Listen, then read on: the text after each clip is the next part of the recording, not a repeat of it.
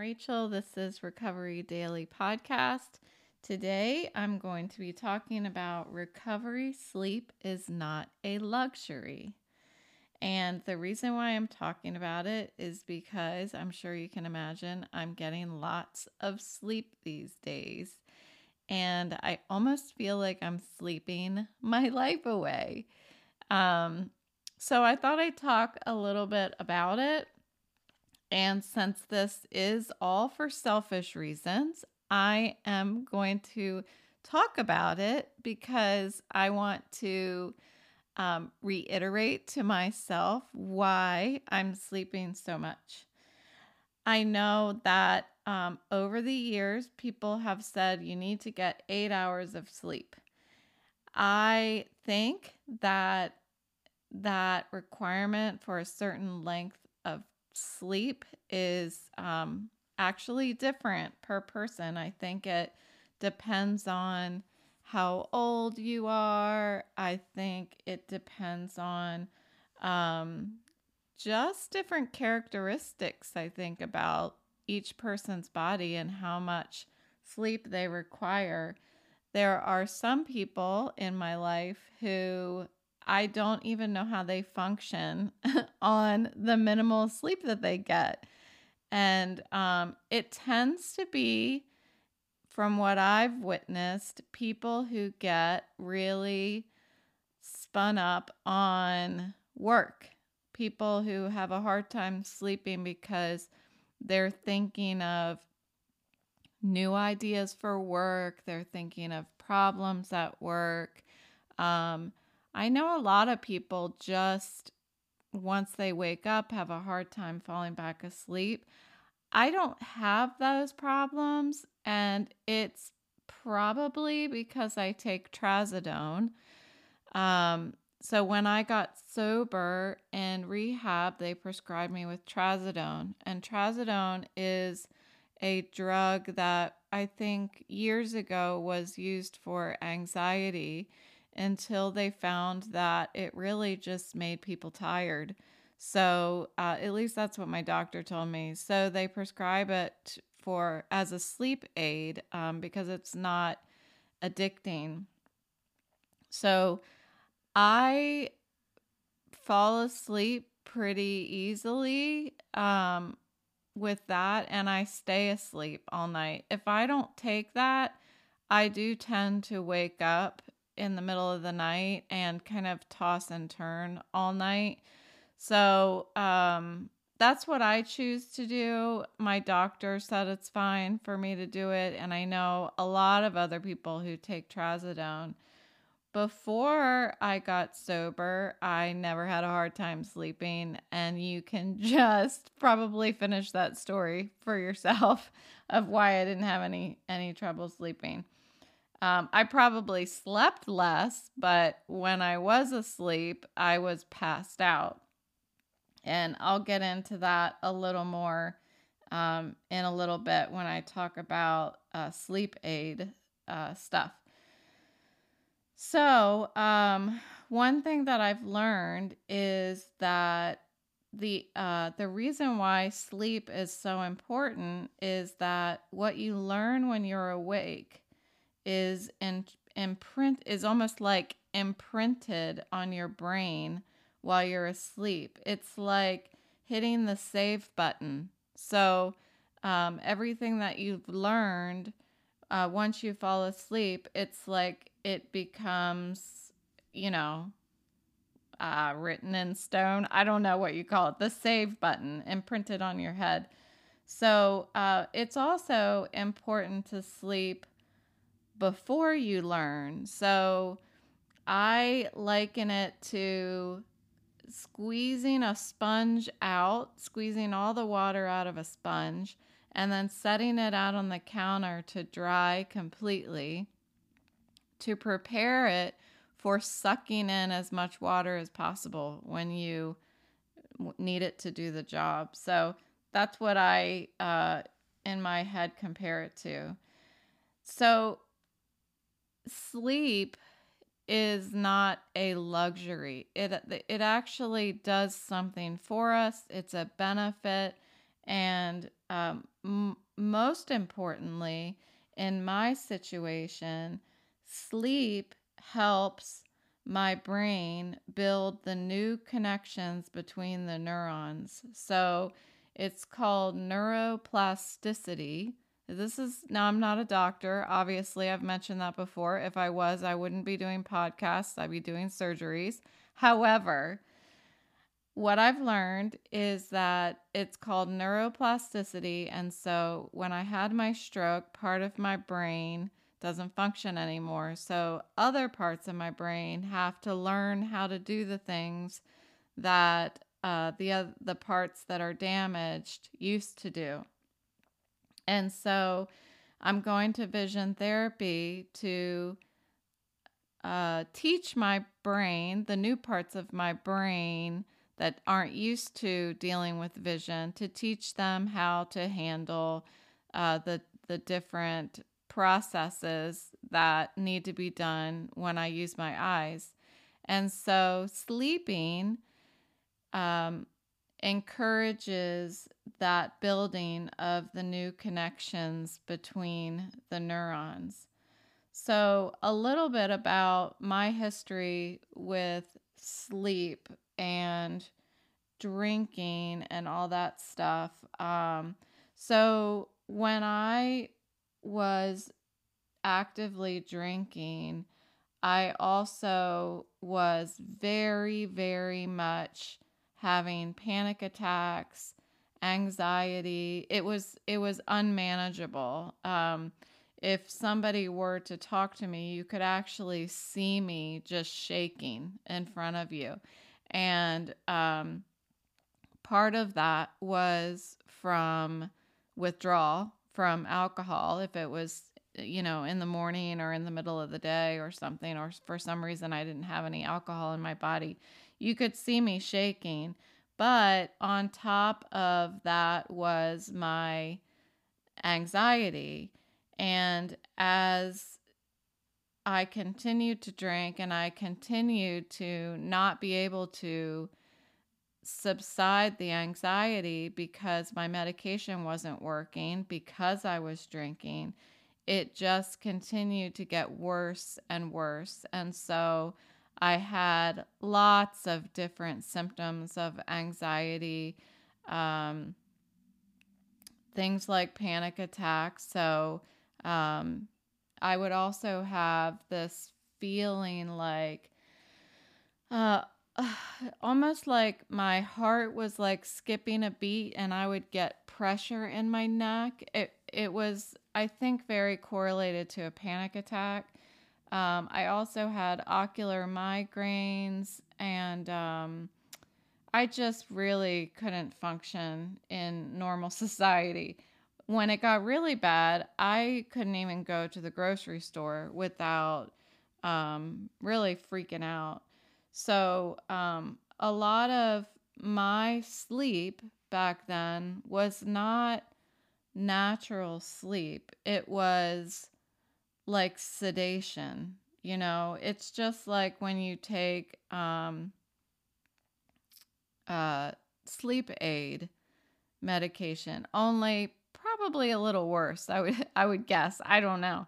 Um, anyway, there's uh there's lots of stuff that I've learned about um, how sleep lowers your risks of lots of different um, issues like uh, heart attack and stroke and stuff. I'm a little late for that, but huh, you know. Um, so the sleep aid drugs, what I've heard about the sleep aid drugs are that they slow your brain down it, and it's um you know, it's being drugged. It's it's very similar to uh alcohol alcohol induced sleep. So what I learned is that uh naturals and natural sleep when you fall asleep with no aids your brain is actually very active.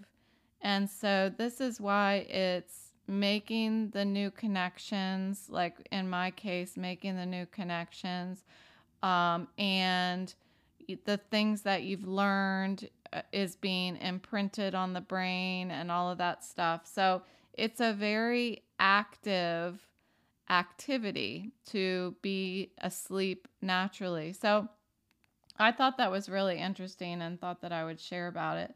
So, what I've been doing um, is I've been trying to sleep at least two hours per day a nap. It's best if I sleep three hours in the day. I just can tell that it feels better in my head if I sleep for three hours instead of two hours. But the pooches don't always let me do that. Um, they have been more and more as we practice each day. Um, so, and then um, I have I have a few. Um, I've written down some things that I do in order to help my my sleep, go to sleep, stay asleep, that kind of thing, and make sure that I'm giving myself the best opportunity to have recovery sleep where I have active brain and my brain is doing all the things that it needs to do while I'm sleeping. So, uh, here are some of the things that I do in order to get sleep. Um, so, I typically go up to my bedroom at 8:30. So, having consistency in when I go to sleep and wait when I get up. So, um, this is where you're going to notice as I talk about these things um, this is where my overachiever mentality shines. So um, I, no joke, I go to go up to sleep at 8:30. I go upstairs to the bedroom at 8:30 and um, I have a process that I follow and then I'm probably asleep by 10. It's been getting later and later because I do my podcast now, but um, and then I get up consistently every single morning of the entire year on weekends and holidays at 6:25 in the morning. And um, there are a couple reasons for that. Number one is that I have two adorable pooches that have gotten used to us getting up at 6:25 and so we get up we go out and have our have our poo poos and potties, and then we um, we have breakfast, and then they have breakfast. I do not have breakfast. I can't eat until like noon. Side note. But anyway, then we go back upstairs and we have cuddle time. So cuddle time means um, so I've skipped to morning. I'll get back to night in a minute. So cuddle time means that um, mommy, that's me, um, is going to log on to the computer and go to a, a 7 a.m. Uh, Zoom meeting for my sobriety recovery. So I do my 7 a.m. recovery meeting every morning, even on weekends and holidays. I think I've missed, I missed one over the past year because I had guests and um, my boyfriend was talking to one of the guests and I felt like it was important for me to be down there too. So that was the only meeting that I missed. Um, so that's the kind of consistency that I have in my day. Um, and the pooches sleep while I do that. And then we start our day after that. So that's about eight o'clock when I start functioning. So, um, but I do want to just mention a lot of people, there's a lot of talk about people who get up early versus people who get up late, and how there are some people, some mentality that if you get up early, that it's something to brag about or something like that. Like, um, I know they've said it's been tossed around that more successful people get up early or something like that. Well, I heard that is not true, and it actually is pretty ridiculous to me.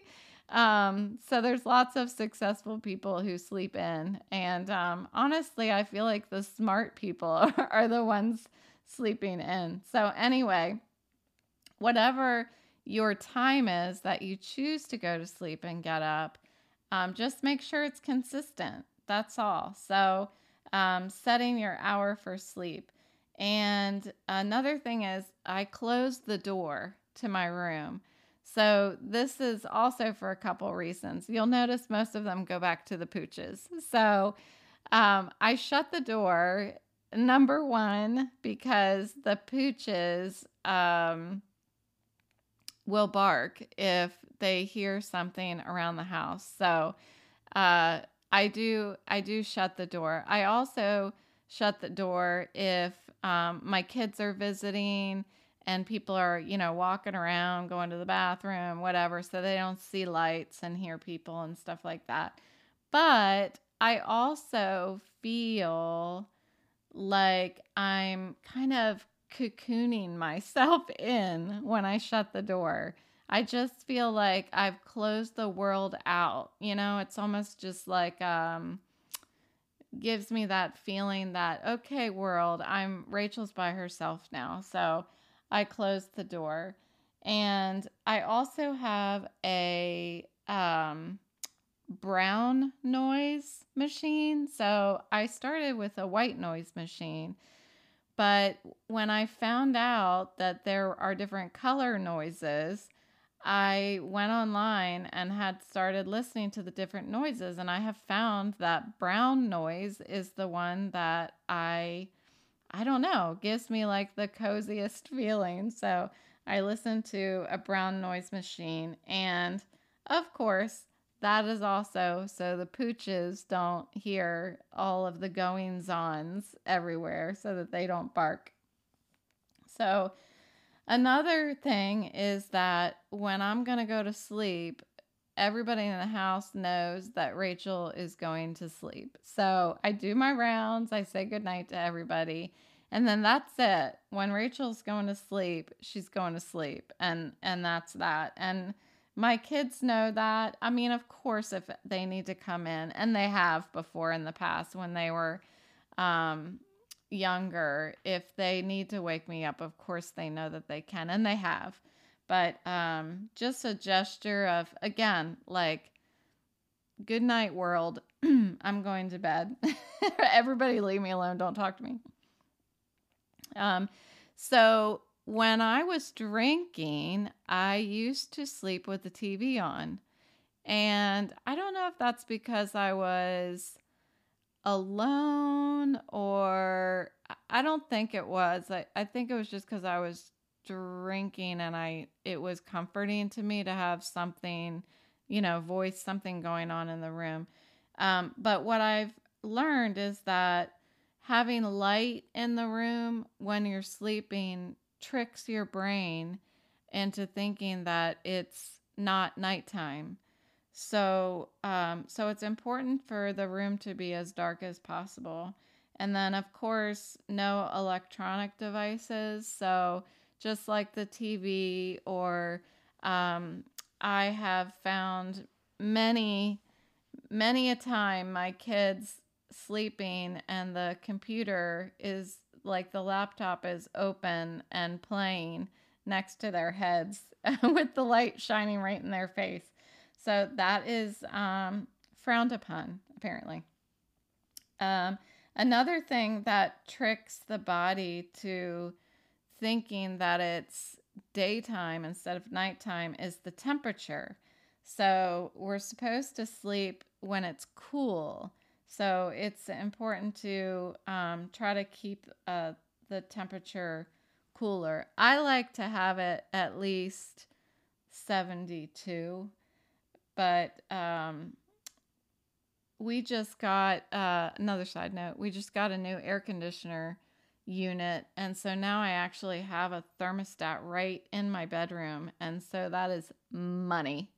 so now I always have it at the exact temperature, and then I also have the ceiling fan on, and I have another fan that is really light and it blows on the pooches and their crates because I don't know. I feel like they need airflow. Little Boris has a stubby nose, so I'm afraid he needs extra air. Um, the ceiling fan is uh, at night is fine, but in the daytime when I'm taking my nap, I have to make sure that I don't look up at the ceiling fan because it makes me sick. So, um, and then the last thing is exercise. Uh, exercising at some point throughout the day uh, will help with sleep. And I've been trying to do that, but um, I don't like to exercise in the house. So I've been trying to get myself well so that I can walk over to the to the um, gym in my neighborhood um, at the community area center thing. And so I tried to walk there today and I got about one block down the street and my eyes, I started having a sensation like right behind my eyes. It felt like when you put someone else's glasses on, like if you pick if you are, you know, trying to be silly and you put on somebody else's thick glasses, you can feel the sensation behind your eyes. It's uncomfortable. And that's what I was feeling behind my eyes. So I started getting really nervous that I was going to get dizzy or something. So I turned around and walked back home and was kind of uh, not kind of. I was very poopy the rest of the evening because just feeling sorry for myself that I can't even walk over to the gym. So I didn't even go up and lift weights in my house because I was just kind of, I was poopy. And so I guess I can have bad days too, right? even I can have bad days.